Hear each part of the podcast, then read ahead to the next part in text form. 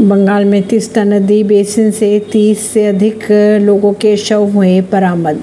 बंगाल में तीस्ता नदी बेसिन से 30 से अधिक शव बरामद किए गए। ये शव सिलीगुड़ी, जलपाईगुड़ी और कुछ बिहार से बरामद किए गए हैं। इनमें से तीन शवों की पहचान सेना के जवानों के रूप में की गई है। ये सिक्किम के बोडुंग से लापता हुए सेना के 22 जवानों में से हो सकते हैं, ऐसा बताया जा रहा है। परवीन सिंह दिल्ली